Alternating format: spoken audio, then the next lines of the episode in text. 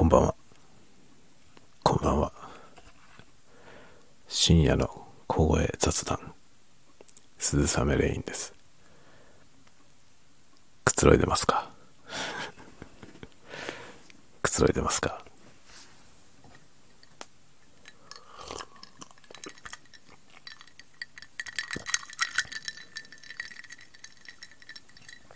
今日はアイスコーヒーです。お酒じゃなくてアイスコーヒーを飲んでます。寝る前ですが、コーヒーを飲んでます。くつろいでますか？いいでしょうこの、くつろいでますかっていうフレーズ。どうですか？いい感じじゃない？今思いついたんだけどね。こうくつろいでますかっていいなってちょっと思ったんで、連呼してみました。酔っ払ってないよ。酔っ払ってない。酔っ払ってないけど、なんかおかしいね。なんかノリがおかしいですね。自分でもそう思います。今日はね、なんだか知らないけど、家族がみんな早々と寝ました。10時ぐらいにはもうみんな寝ていました。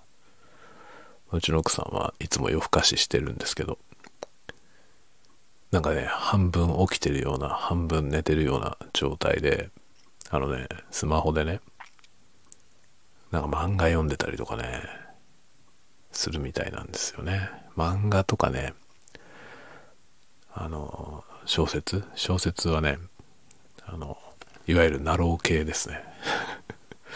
だから僕が書いてるようなものとは全く違う方向のものが好きでね、夜中によくね、読んでるみたいですね。もう半分寝ている状態で、まどろんでいて、で割と遅い時間に寝てるんですけどね、今日はね、早々ともうね、寝ると言って、布団に行きました。明日献血をするらしいです。そんな理由かよって思いましたけど、明日献血をするから今日早く寝るんだと言って寝ました。面白いですね。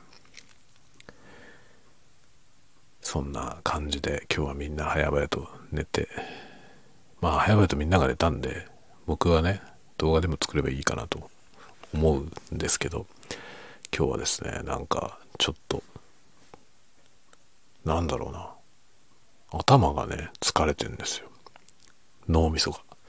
なので、ちょっとね、なんか動画を撮るっていう気分じゃないので、寝ようかなと思って、ちょっとぼんやりしようかなと思って、あの、ASMR のね、動画見てたんですけど、あの、作業場の方でね、パソコンで見てたんですけど、でそれを流しながら、まあ、なんだろうな、半分それ見ながら、ネットでいろいろね、あの、いろんなもののリサーチをしてまして、今ね、あの、ロフトタイプのベッドっていうのをね、ちょっと考えてます。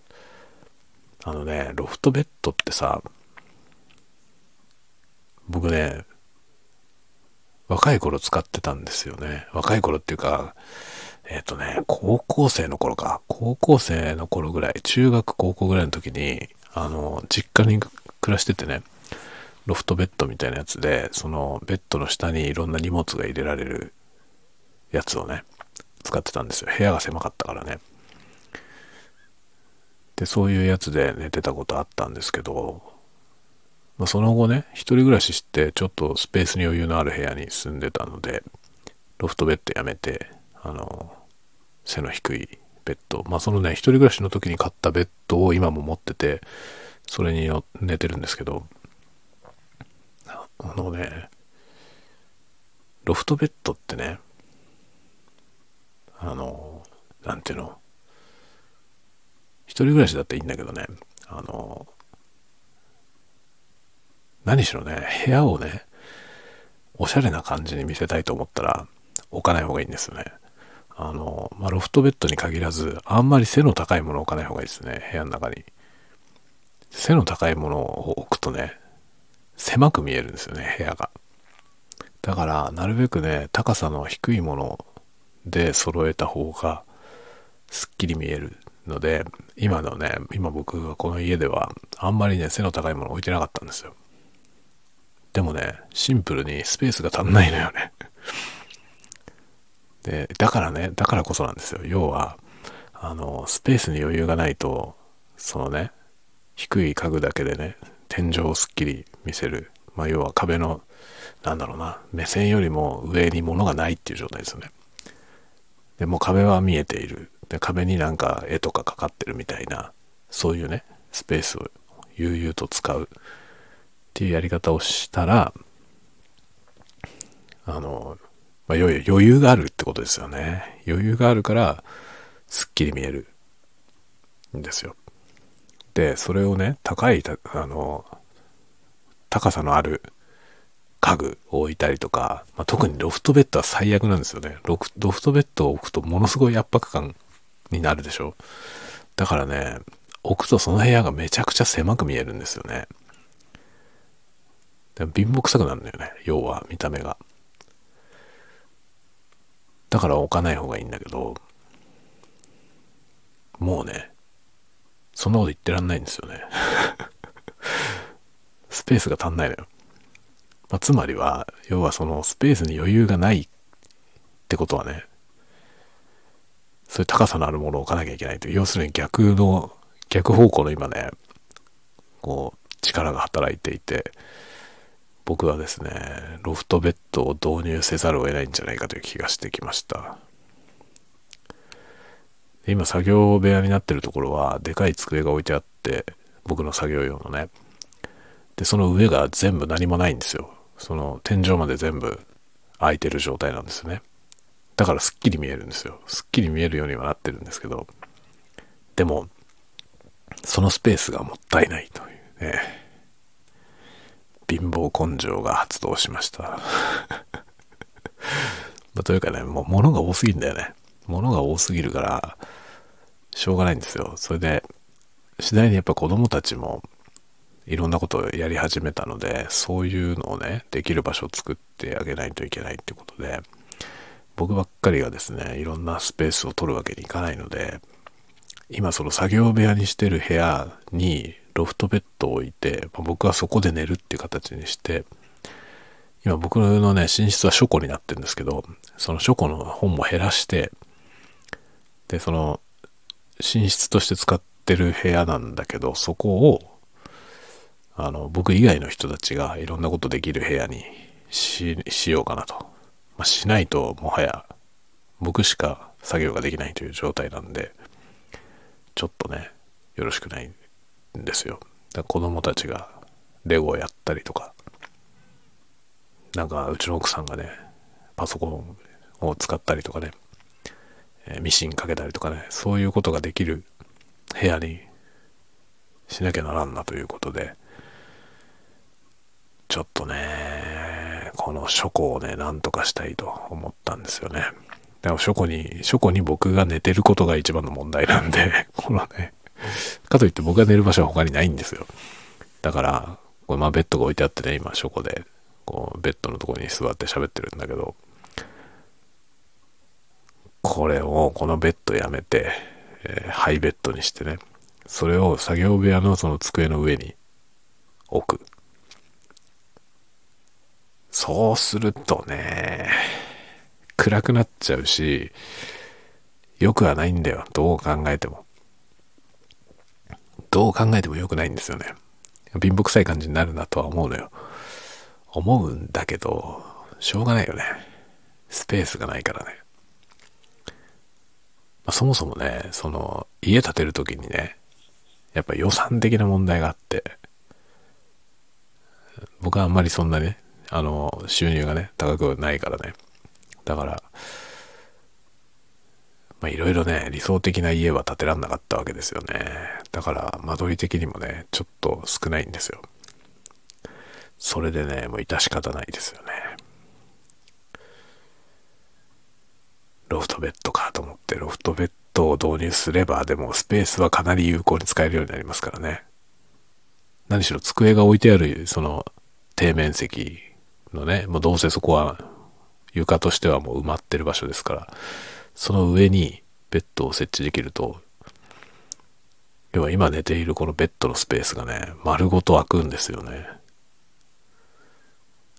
で、今うちの奥さんは子供部屋に子供と一緒に寝てるので、まあ、ゆくゆくはね、子供大きくなってきたら、やっぱりね、自分の寝室が必要になるんで、ま、そうなった時にこっちの寝室に寝られるようにした方がいいなということで、別々にね、そういう感じにしていこうかなと思ってるとこなんですよね。ロフトベッド。一人暮らしとかだったらいいんだけどね、ロフトベッドね。ロフトベッドって絶対おしゃれな感じにはなんないんですよね。しょうがないんだよね。なんか天井の近くに物があるっていうのは、どうしてもね、圧迫感が出ちゃうので、あんまり良くないんだけど、しょうがないんですよね。もはや。そんなこと言ってられない あとはね、この本だよな。本どうするか問題がすごいんですよね。今ね、僕が今このね、ベッドが置いてある部屋は書庫なんですけど、まあ、本棚足りないんですよね。壁はね、まず、の、作り付けのね、本棚が床から天井までのやつがあるんですけど、2本あるんですけど、全部埋まっていて、しかも、高さがね、180センチぐらいの本棚もあって、それもまあ埋まりきっていて、さらに床に溢れているというね、状態なんですよ。ちょっとね、本が多すぎるんだよね。これちょっと整理しなきゃだなって、さすがに思い始めました。増える一方だからね。でもね、億劫だな もうね、確かに持ってても絶対もう見ないだろって本もあるのよね。だけどさ、その、雑誌とかのね、古い雑誌とかね、捨てらんないのよね。ペンとかね、ペンって雑誌知ってますか？ペンとかめちゃくちゃたくさんあるんだけどさ、古いやつ。もうね、しばらく買ってないけど、すごい古いやつがね、かなりあるんですよ。棚の一段分埋め尽くしてるぐらいあるんだよな。何冊なんだろう ?50 冊ぐらい多分取ってありますね。すでによりすぐって取ってあんだよな。いらないやつはもう処分したんですよね。だからね、こういうの処分していくしかないよなと思ってさ、いろいろね、考えてるわけですよ。車の雑誌とかもあるんだよな。もう見ないと思うんだよね。車の雑誌なんてもう見ないなと思って。そんなんいらないなと思うんだけどね。それをじゃあ処分するかって言った時に、ねえ、めんどくさいよね。雑誌ってさ、基本的に売れないじゃない多分ね、あの、欲しい人はいると思うんですよね。その雑誌集めてる人とかはね。だペンとかも物好きはいると思うから、あの、物によってはね、欲しいって人いると思うんですけど、それを売る手続きもめんどくさいよね。で、ブックオフとかに持ってってもさ、結局はもう、あの、買い取れないって言われるのよね。その雑誌はね。で処分しますよって話になる、なるじゃない。だったら持っていくだけめんどくさいからさ、もう最初から廃品回収に出した方がいいじゃない？とかね、とかとかなんですよ。めんどくせえんだよな。まあ本はもう超たくさんあって、あの実、実用性のない思い出 思い出にしかならない本とかもあるけどさ、そういうものもね、いっぱいあるんですよね。ものすごい量で。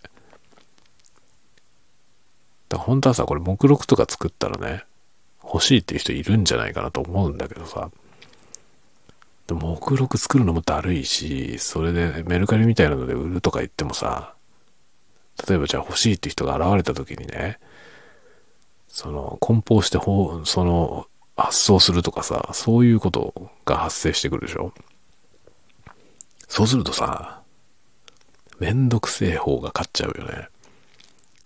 どうせそんなね、収益になるほどの金額では売れないでしょ。でもまあ捨てるのは忍びないからね、誰かもらってくれんだったらあげたいなっていうぐらいのもんなんですよ、こちらとしては。なんだけどさ、手続きがめんどくさいじゃん。そしたらもうめんどくせえから捨てるかってなるんです。なるよね。なんか本を捨てるのは忍びなくてさ、捨てらんないんだけどね。まあでも雑誌類はね、雑誌類とか技術書の類は、古いやつはもう価値がないからね。もうね、捨てるしかないんですよね。文庫本とかはさ、二足三本ではあるあるけど、ブックオフとかに持ってけばさ、またリサイクルで売ってくれるじゃないで、多分ニーズあるんですよね、文庫本はね。文庫のいらないやつはもうそうやって売ればいいと思うんだけど、あんまりいらないやつがねえんだよな。文庫本はね、いらないやつがあんまりないんですよね。何かしらで興味がいった時にね、どっかにあったはずだなと思って探して見つけて読んだりとかしてるんですよね。そうなってくるとさ、捨てらんないし売れないしみたいな感じになるじゃない？やっぱりね、僕が札幌に引っ越す時にね、大量に本を売って処分したんですよ。でね、それをね、若干後悔してんだよ。それのね、それを後悔してる事実があるからね、本を手放すことに関して抵抗があんのよね。だまたなんか、後でね、いや、あの時手放さなきゃよかったって思うんじゃないかなとかさ、思っちゃうじゃない確実に絶対手放さないやつもあるんですよ、もう。あの、例えばフィリップ・ディックとかね、あの SF のフィリップ・ケイ・ディックっていう作家がいますけど、ディックの、あの、国内で販売されてる、翻訳されてる小説ほとんど持ってると思うんですけど、かなり頑張って集めたのよ。だからね、ディックは多分売りませんね。あの古いやつとかもある。サンリオ文庫のとかね、ありますね。これはね、あの、旭川に住んでる時に、あの、古書店、ブックオフみたいなタイプのじゃない、本当のね、古書店があって、もうなくなっちゃったんですけど、その古書店にね、毎週のように通っててね、で、何かしら買って帰るっていうね、ことをずっとやってたんですよね。まあそのお店を応援したい気持ちもあってさ、っていうことやってて、で、そこにね、たまに、すごい掘り出し物が出るのよ。それで、そこで確かね、このサンリオ文庫のやつはね、そこでセットになってたんだ、確か。ディックのサンリオ文庫のやつが、なんか4冊か5冊かセットになってて、買ったんですよね。みたいなのがね、いっぱいある。だから、結構絶版のね、文庫本みたいなやついっぱい持ってて、それは手放せないわけですよね。そうするとね、あんまり減らないって話があるのよ。こう断捨離しようと思ってもさ、その貴重な本を売らないとか、捨てないとかってやるとね、そもそもあんな、あんまり減らないんじゃないっていうのはあるよね。技術書は捨てられるけどね、技術書はもういらねえからな。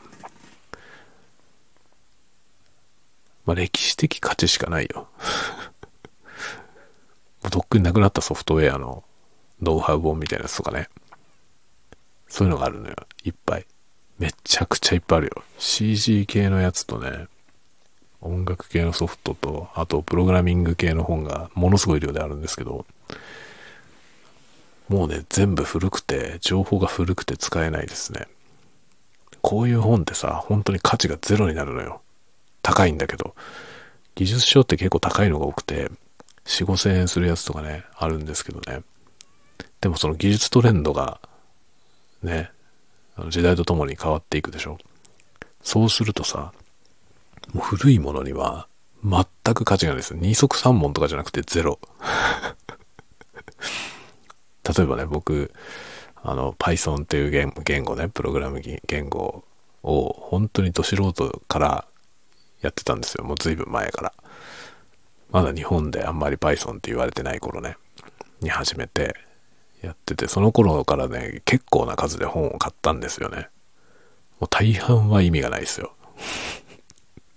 もうとっくになくなっちゃったフレームワークのなんか解説書とかもあったりね。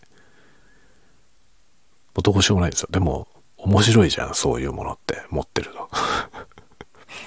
まあもうなくなっちゃった世界のね、その、解説書ですよ。面白いでしょ。あとね、ブレンダーとかね、ブレンダーって 3DCG のソフトがあるんですけど、ブレンダーってバージョン変わるごとに全然違うソフトになったみたいに、まるっきり違うものになるんですよね。で、それのね、かなり古いやつの本も持ってます。今のブレンダーとまるで違うのよ。だから画面の写真とか見て同じソフトとは思えないぐらい違うね。そういうのって面白いじゃない面白いから撮ってあるのよね。そう、その、もう役に立たないですよ、完全に。もうそのバージョンないからさ、この世に存在してないからさ、それを持っててもね、何の意味もないですね。あとね、ソフトイマージっていうね、もうなくなっちゃったソフト。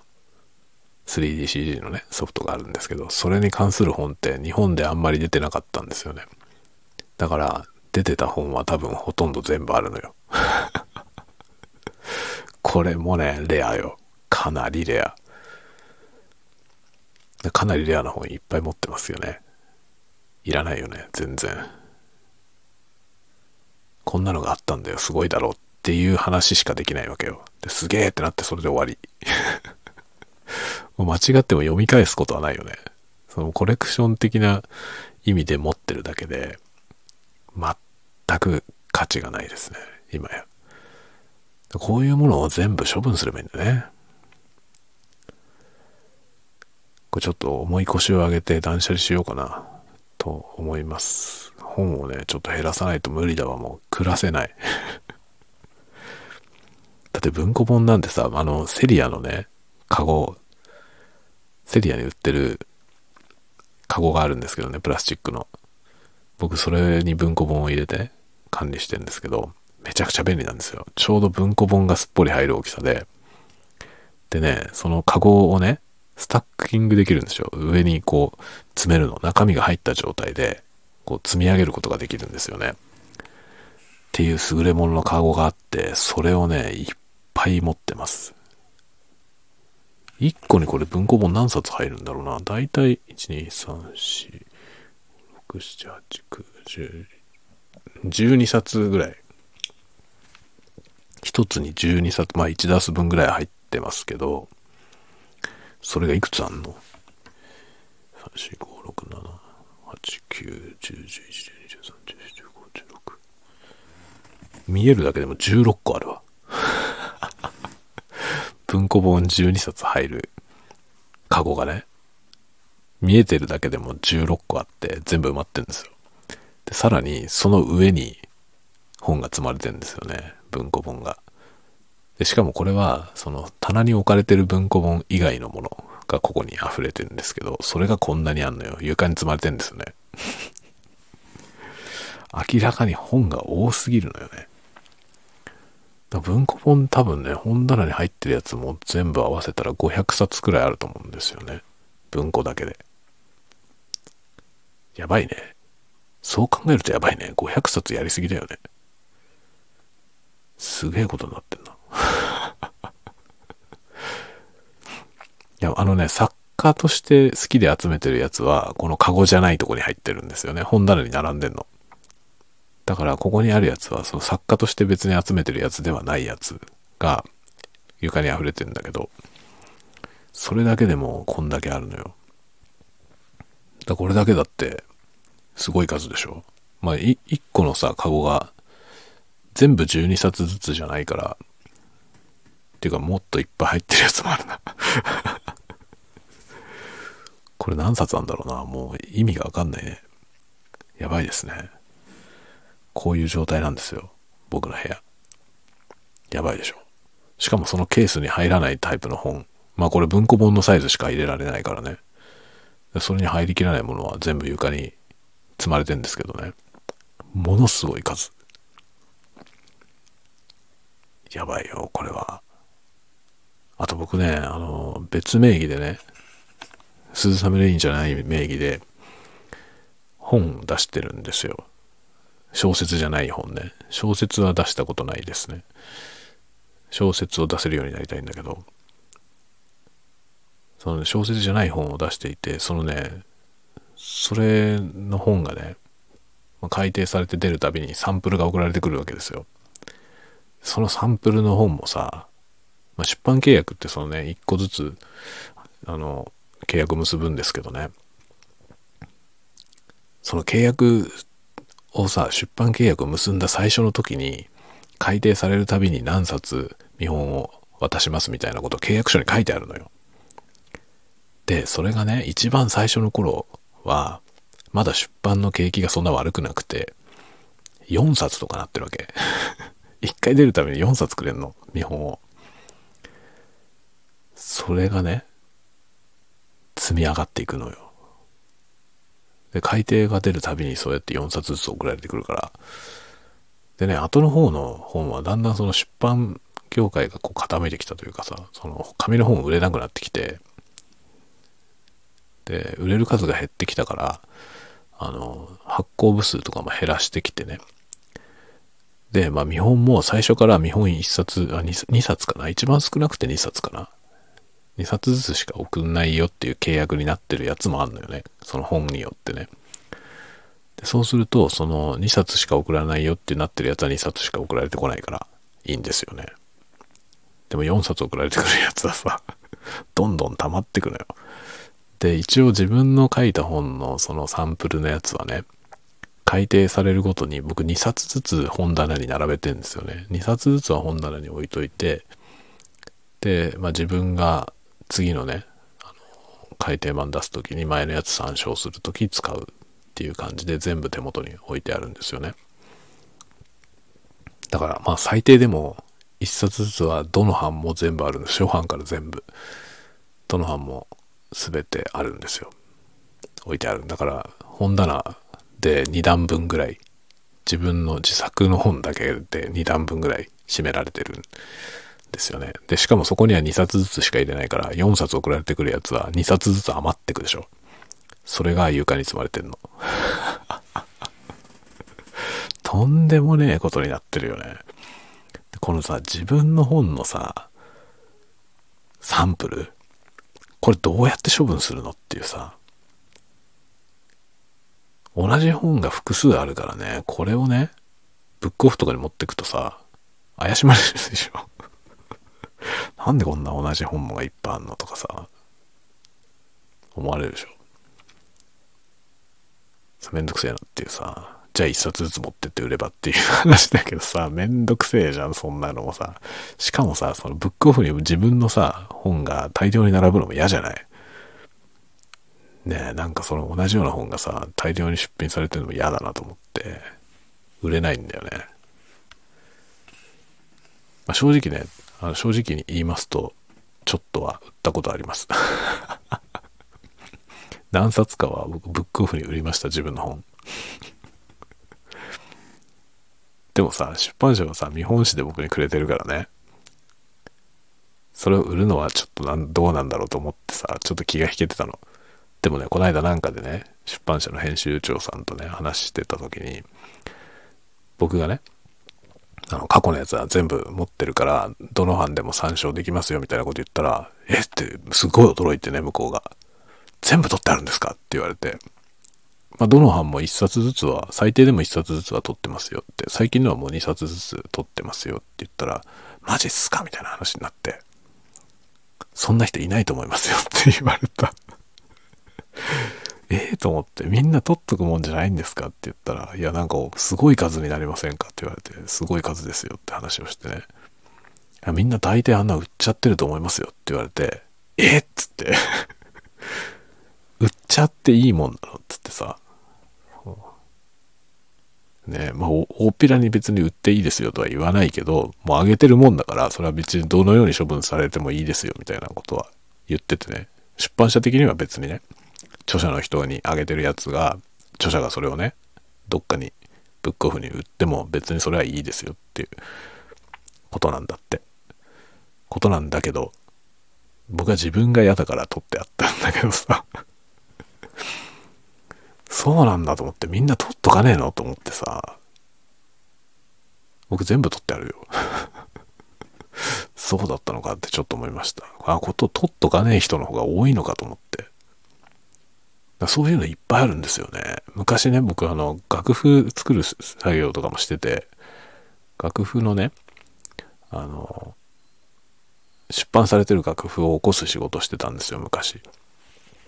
それで、その時起こしたやつも、それはね、あの、出版社によってくれたりくれなかったりなんですよ。で、くれたやつは全部取ってあるのよ。僕がね、その裏のところに財布担当何々って名前が載ってるやつは全部くれてんのね。で、そのもらってるやつはね、全部取ってあるんですよ。手元に。そうこういうものを取っとくから、本棚が埋まるんですよね。なるほどっていう感じですね。そんなん取ってあるんですかって編集長に言われてさ、いや、ええって思ったよ、逆に。向こうもええって言ってたけど。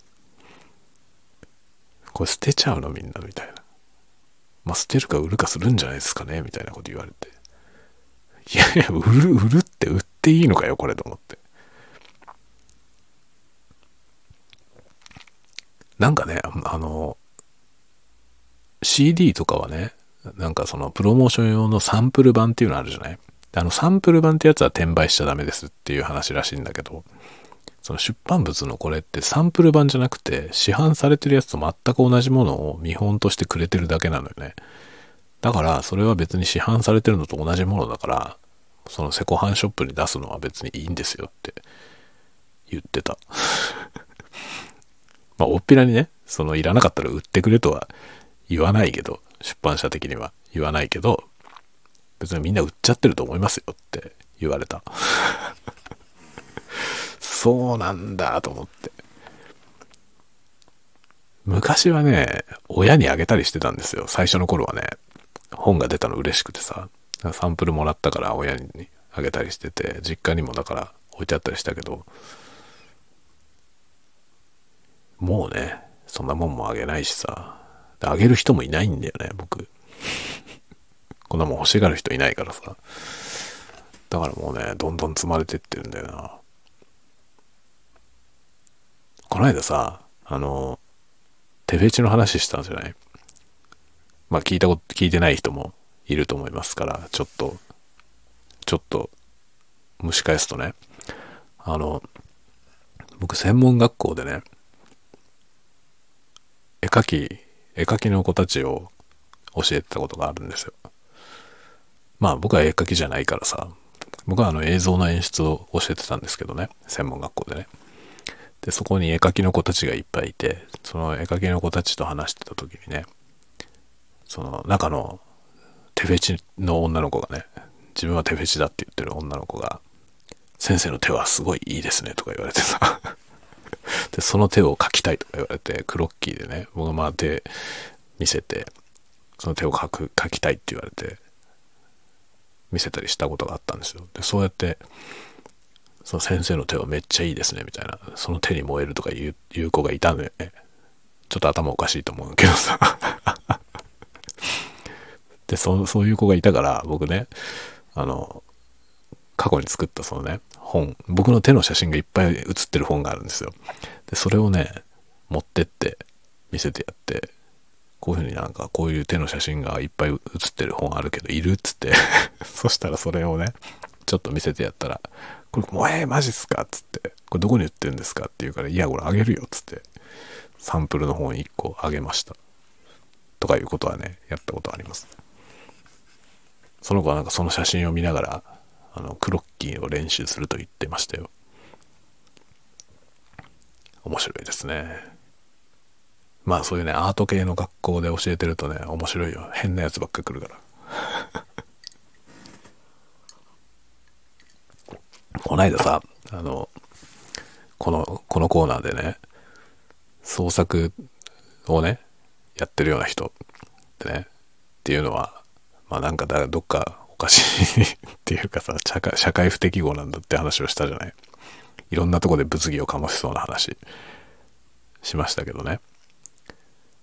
そのね、でも、そういうね、絵描きの学校みたいなところでさ、僕はそこで教えて、何年も結構ね、何年も教えてたんですよ。そういうとこで毎年入ってくる子を見てるとね、社会不適合の子ばっかり来るよ。みんなね、すごい生き生きしてるんですよ。その専門学校に来た途端に。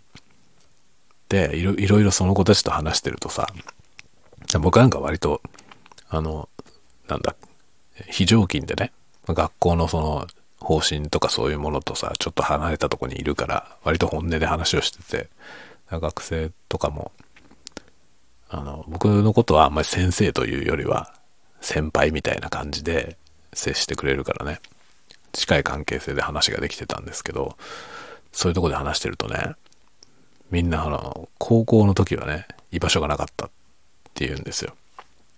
まあ、スクールカースト的なものがあったりして、で、やっぱり絵描きの学校に来るような子って、割とそのスクールカーストで言うと下の方の子が多いんですよね。だからなんかいじめられてたとか、あの、いじめられないまでも、なんか全然友達がいないとか、自分コミュ障ですとか、そんな子がいっぱいいるわけ。で、基本そんな子しか来ないんですよ。ほとんどそんな子しか来ないの。まあ、9割は陰キャですよね そういう学校だったからね。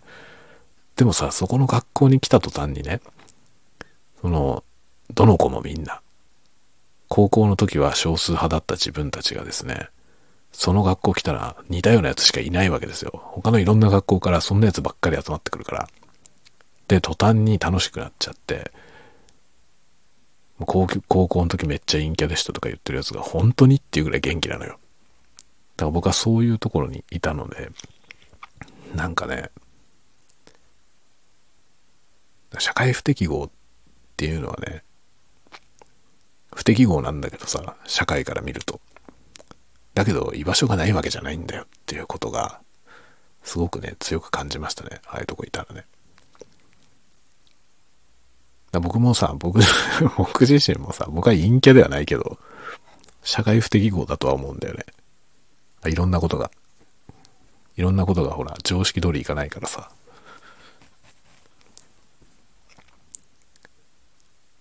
忖度とかできないしね。だ僕は自分、自分もそういう感じだったからね。だからそういうとこ行って似たようなことで悩んでる子たちが来てね。で、それが、そういう子たちが羽を伸ばしてみんな楽しそうにやってるの見るとさ、ああ、なんかこういう人たちがちゃんとね、仕事に就けるようにしてあげたいなと本当に思ったよね。なんか心底だから、そういう人たちがさ、ちゃんと仕事を得てね、この社会の中で居場所を作っていけるといいなって思って教えてましたね。まあ、生きていく道はいっぱいあるのよ。その社会不適合でも。クリエイターなんてみんなそんな感じだからさ。だ結局、僕は今会社員だけどね。職業としては会社員ですけど、クリエイターばっかりいる会社の会社員だから、まあね、いろんな常識外れなことがいっぱいありますよ。前にあの、僕のね、今から勤めてる会社の、もうだいぶ前ですけど、だいぶ前に、その当時の社長さんとね、話した時にね、その、新人で入ってきた若いやつとね、会社ですれ違った時に、挨拶しないって言ってました挨拶してこねえんだよなって言ってましたよ。社長ですよ。社長と会社の中で会ってさ、挨拶しないって終わってるじゃない。でもそんなやつでも採用されてんだよね。そういう会社なんですよね。結局だから、社会常識みたいなものからすると、そんなことありえないだろって思うようなことが平気で行われてしまうような会社。それで声かけると、そのね、社長が声かけると、一応答えるけど、絶対目合わせようとしないとか そんなやつばっかりなんですよ。で、そういうやつがいっぱいいるけど、社長もそれを笑い話として僕にするというね。おおそういうやつがいてびっくりしたっつって 社長びっくりしたって言ってましたけどね。だからそう、普通のところではね、やっていけないような人でも、そのクリエイティブで能力を発揮できる人っていうのは、まあ、行ける場所はあるんですよね。だからその子、その人たちに、こう、居心地のいい場所、っていうのをね、見つけてほしいなって思いますね。なんか一般常識だとかさ、ね、あるじゃない？その、コミュニケーションスキルとかね。だそれがさ、なければならぬみたいなことがね、いろんなとこで言われてますけど、100%全部そうではないよっていうのは思いますね。なんか自分に合った場所っていうのは多分きっとどっかにあるから、それを探して見つけていくと幸せになれるんじゃないかなって思いますね。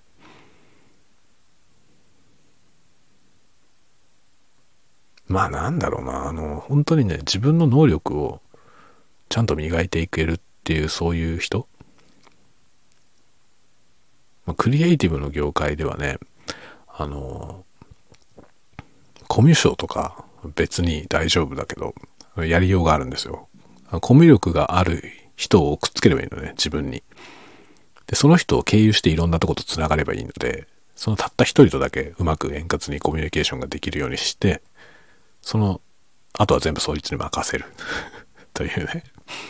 そういう風にすれば十分生きていけるんですよね。自分にコミュ力がなくても大丈夫なん、大丈夫なんだけど、あのね、逆にそういう領域の仕事っていうのは、自己研鑽。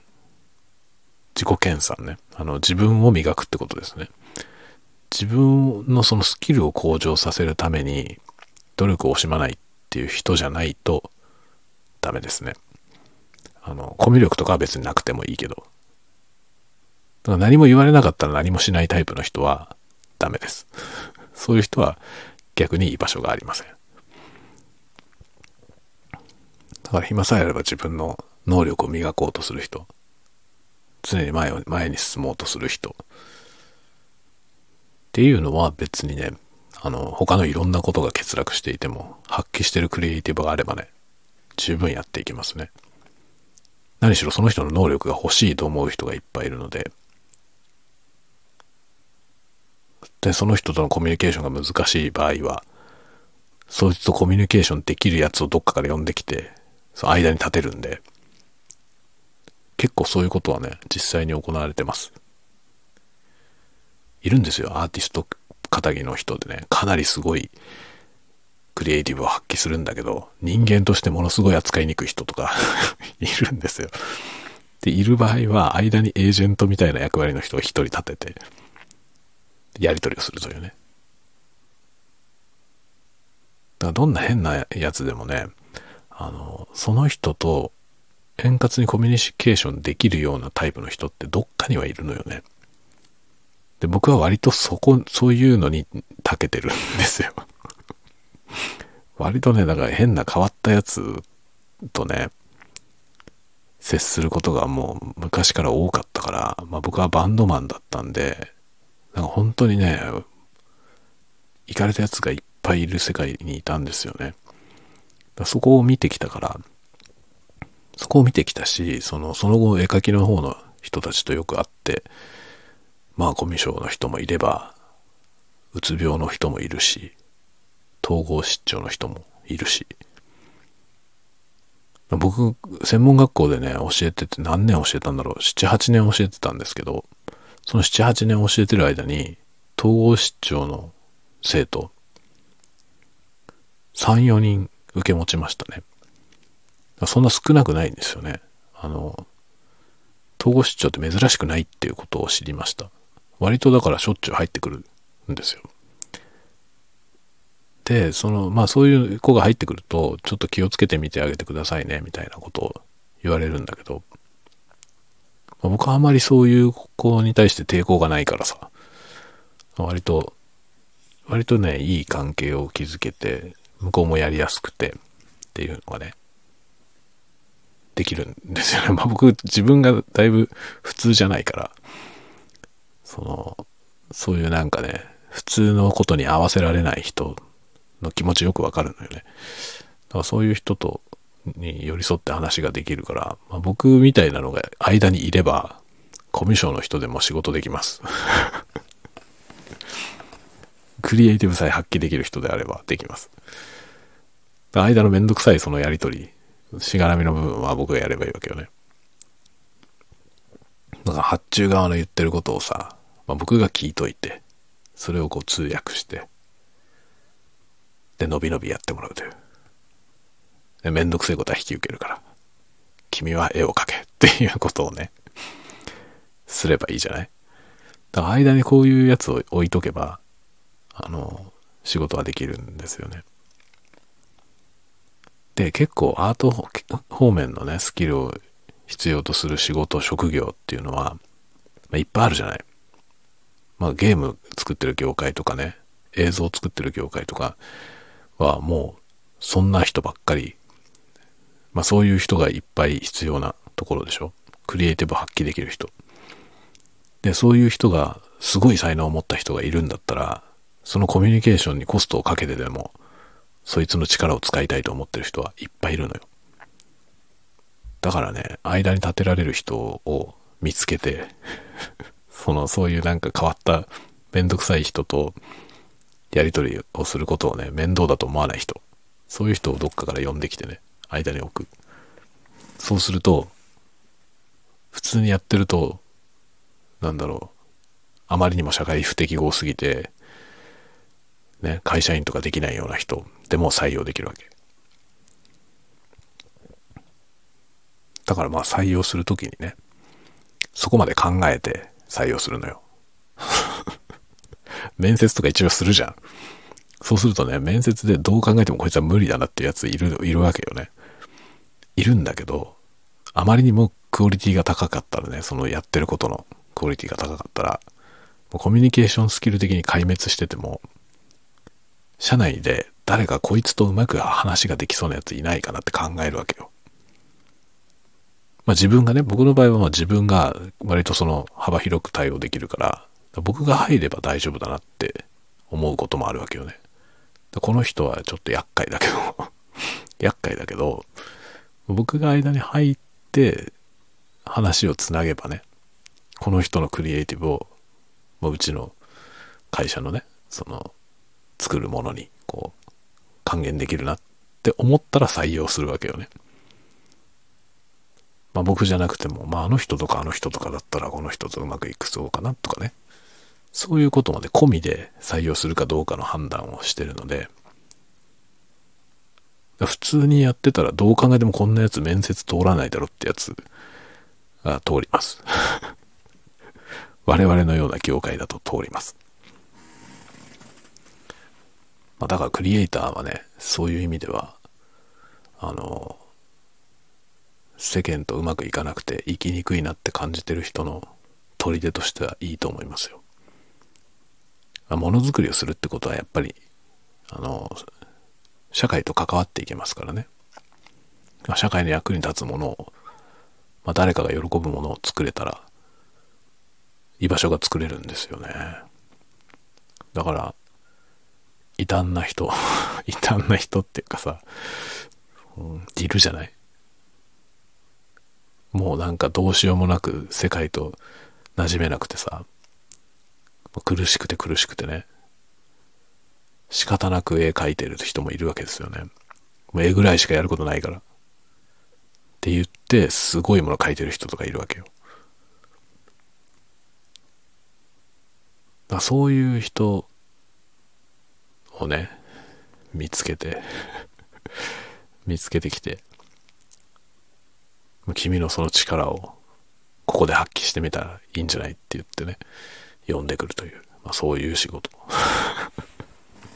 まあ別に僕の仕事はそういう仕事じゃないんだけどさ、まあ、たまたま僕はそういうやつと出会うことが多いから、ね、なんか採用してきたりすることありますね。じゃあ変わり者、変わり者をよく採用してます。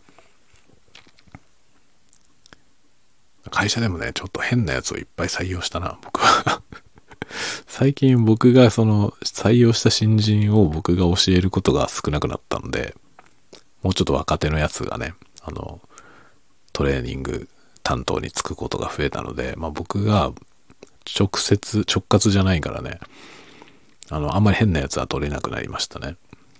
でも、数年前までは、もう僕さえ良ければいいっていう取り方をしてました。採用も。結構任されてましたね、会社でも。僕がいいんだったらいいじゃないですかってよく言われてて、まあ僕は責任持ってね、その採用したやつは責任持って育てるっていう、それだったらいいんじゃないですかっていう感じで、だからだいぶね、異端なやついっぱい取りましたね。だから僕のところのチームは変なやつが多いよ。でも今やもうね、会社の中で確かなクオリティを出せるチームなんで、素晴らしいですね。ちょっとへんてこなやつをいっぱい入れましたけどね。まあだからね、あの、価値観はね、一つじゃないから。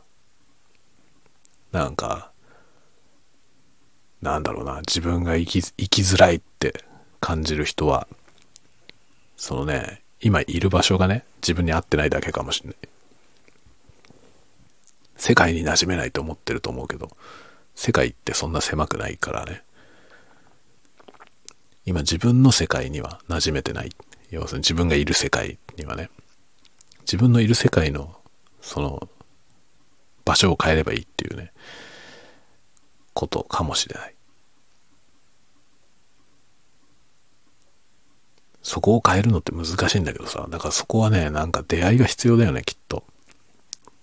その自分が見てる世界とは違う世界を見てる人と知り合う必要があると思う。そういうのにはね、SNS っていいですよね。SNS ってその自分の生活圏内の人じゃない人とさ、知り合うことができるじゃない。で、しかも全然違う世界に生きてる人っていうのは、見えてる世界が全然違うからさ、まあ、そういう人と出会って話すことによって、なんかね、自分の今いるここって自分に合ってないんじゃないかっていうことに、思いが至ったりとかね、見えてなかったものが見えてさ、あ、そんな風に楽にいられる場所があんのっていうね。楽にっていうのはその、なんていうの、平らに過ごしていいってことじゃなくてさ、そうじゃなくて、あの、精神的にいろいろ苦しまなくて済むっていうことね。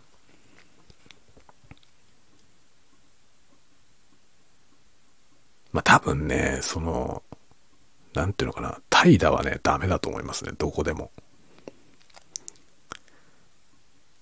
何かしら、何かに対しては一生懸命でないと。でもその何かに対して一生懸命でありさえすれば、その他の要素は何とかなると思うんですよね。見方を変えれば。視野を広げるってことだよね。難しいんですよね。視野を広げるっていうのは簡単じゃん。言うのは簡単だけどさ、視野ってなかなか広がらないよね。それは本当にね、自分でもそう思いますね。なんかもう本当に半ば強制的に全然違う境遇にぶっ込まれないとね、視野って広がらないと思いますね。まあだからなんだろう、よくさ、カルチャーショックって言葉があるじゃない。僕ね、その人間のね、人間のって言うとちょっと主語がでけえな ちょっとでかすぎたけど、まああの、我々のね、その視野の広さ。よく言うじゃん。視野視野が広い狭いっていう言い方をするけど、その視野の広さっていうのはね、僕そのね、カルチャーショックを何回ぐらい受けたことがあるかによると思う。カルチャーショックを受ける回数が多い人ほど視野が広いと思いますね。そのために視野が広がるからね、カルチャーショック受けるためにね。そんな世界があったのかっていうね、驚き。それを何度体験するかだよね。僕めちゃくちゃ何度も体験してんのよね、それを。だからあんまりね、大抵のことでは驚かなくなりましたね。すげえ変なやつとか登場しても、あんまり驚かないですね。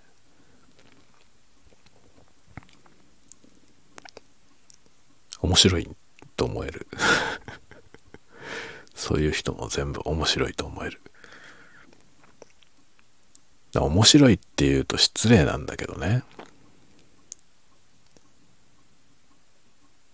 苦しんでる人を見てさ、その人と話すのが面白いとか言っちゃうとね、それはなんか、ね、笑い物にしてるみたいな印象を与えてしまうことがあるから、あんまり面白いっていう言葉で言っちゃいけないような気がするんですけど。でも興味深いってことですね。つまりはね。まあもちろんね、もうその苦しんでる状態がね、苦しんでるぜが母ってことじゃないよ。もちろん そういうんじゃなくてね。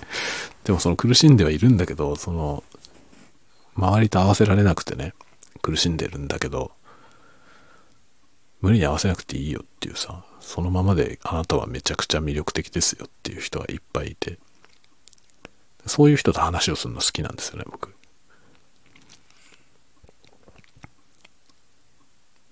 だからね、あの、あれあれ、そうそう、専門学校でね、教えてる時にね、トランスジェンダーの子いました。トランスジェンダーで統合失調だった、その子。もうなんか高校の時は本当に苦しんだみたいね。トランスジェンダーとか全くそんなものに理解がない時代だったからさ。まあ何年か前でね。これから変わっていくと思いますけど、今だってまだそんなにね、ちゃんと理解はしてくれないよね。だからきっとすごいね、高校とかだと苦しいと思うんですけど、めちゃくちゃ苦しんできた子だったよね。それがうちの学校みたいなところね、僕が教えてた学校みたいなとこに来るとね、全然大丈夫なんですよ。みんなおかしいやつばっかりだからさ。すごい伸び伸びやってましたね。その子はね、体が男で、あの、心が女の子だったんですよ。で、名前、自分の名前もね、あの、本名の名前を一部変えて、あの、女の子の名前でもいけるような名前に変えて名乗ってましたね。で、最初はね、あの、なんだろうな、女の子のボーイッシュな服装みたいなので来てたの、学校に。で、でもね、名簿には男の子の名前で書かれてるわけよ。で、それはね、途中で先生が、あの、それを考慮して名前変えたんですよね。その名簿に載ってる名前を、その本人が名乗ってる名前に変えてましたね。そういうことしてくれる学校なのよね。何しろ変わった子が多いから。そのなんだろうトランスジェンダーとかっていうのも別におかしいということにはなんないわけ。その子がそういう主張をしてるからそれに合わせるっていうね。だからその本人がやりやすいような環境にするっていう感じでやってて。で周りの子たちも別にそういうこう異端視することもなくね。まあみんな変だからさ。そうなんだ、標準の軸からずれてるという意味ではみんなずれてたんで、だからトランスジェンダーの子も全然言いやすかったと思いますね。自分は女の子なんだっていうアピールをしてて、あ、そうなんだって感じ、周りも。じゃあ女の子として接するねっていう感じだった。だから途中からね、完全に女子の服装になってましたね。で、伸び伸びやって明るく振る舞って。で、またね、美術のセンスがめちゃくちゃ良かったですね。僕なんかその子のね、卒業制作の絵をベタ褒めした ベタ褒めした記憶がある。すごいな、っつって。で、これこのまま売れるぞって話をして、その、売ったらって 言った。その、卒業制作の公表の時に。これなんか普通に売れると思うよって言って、このままね、作品としてやったらいいんじゃないって。当時はまだ NFT とかがなかったから、そういうの言わなかったけどね。まあその NFT とか今出てきてるからね、NFT とかで売ればいいじゃないって言えるよな。あの子どうしてるかなそんなね、ようなことがありましたね。なんでこんな話になったかね、よくわかんないね。これが雑談の醍醐味ですよね。いつの間にか脈絡のないところにいるという。楽しいですね。はい。というわけで59分28秒。丸1時間喋り倒しました。僕我ながら思うんだけどさ、よく毎日喋ることあるよね。だって昼も1時間近く喋って、夜も1時間喋ってんだよ。毎日だよ。毎日こんだけ喋っててさ、よく喋ることなくなんないよね。どうなってんだろう。お前が言うなよって思ってるよね、みんなね。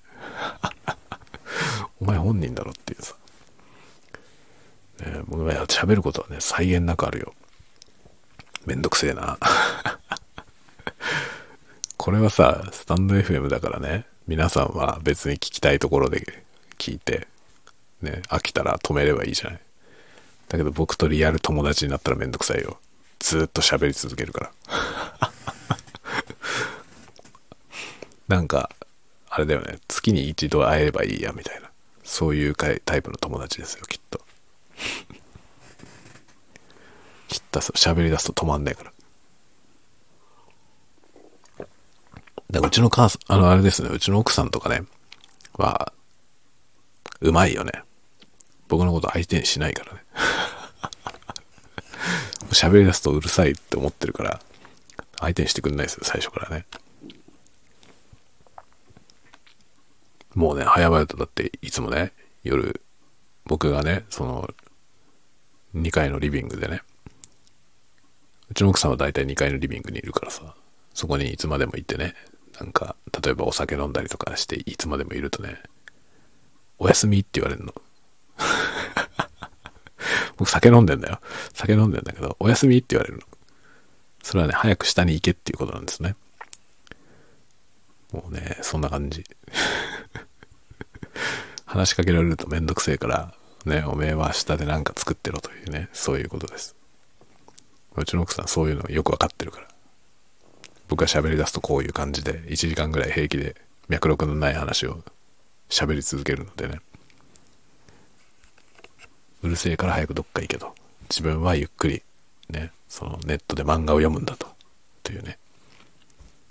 あの異世界転生ものとかの小説をね、読むんだっていう、そういうことですね。僕がいると邪魔っていう これね、あの、夫婦円満のコツですよ。邪魔って言い合える環境。これが夫婦円満のコツだと思います。お前は邪魔だから先に寝ろって言える、言い合える環境ね。こういう関係性だと多分長続きすると思います。我が家は、あれですよ。あの、円満ですからね。あの、夫婦全然仲悪くないです。仲悪くないけど、もうそういう感じ。会話はあんまりない。必要ないからね。おめえは好きなことをやってるってね。自分も好きなことをやるからっていう関係性ですね。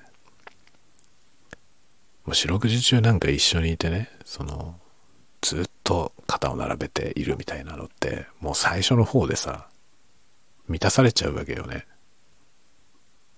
まあ、結婚する前にもう3年ぐらい一緒に住んでたからね。で、今もう12年、結婚して12年、まあ、15年ぐらい一緒にいるわけですよね。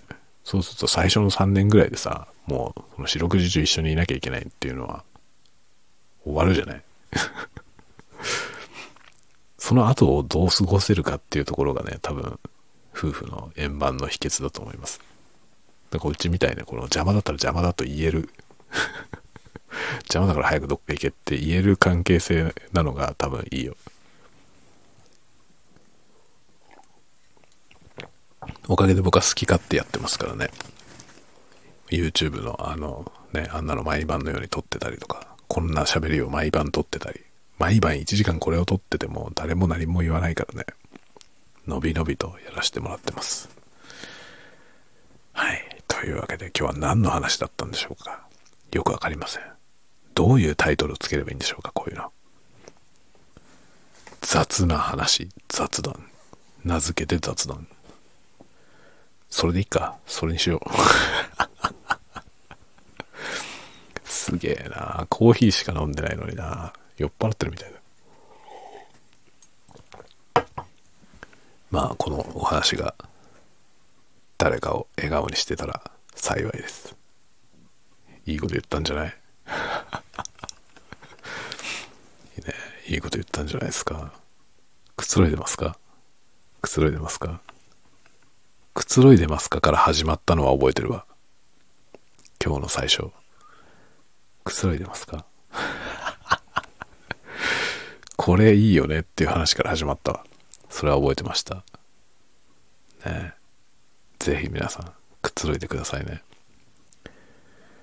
じゃあ、今日はこの辺で終わりにしようかな。また皆さん、明日まで穏やかな時間でお過ごしくださいね。ゆっくり寝てくださいね。まあ明日は僕はちょ外出するし、明日夜ね、あれだ、そう、ちょっとね、人とご飯食べてくるっていう話があるんで、えー夜またそれ帰ってきてからになんか喋りますね。では、また明日、明日の朝、お会いしましょう。おやすみなさい。おやすみなさい。おやすみなさい。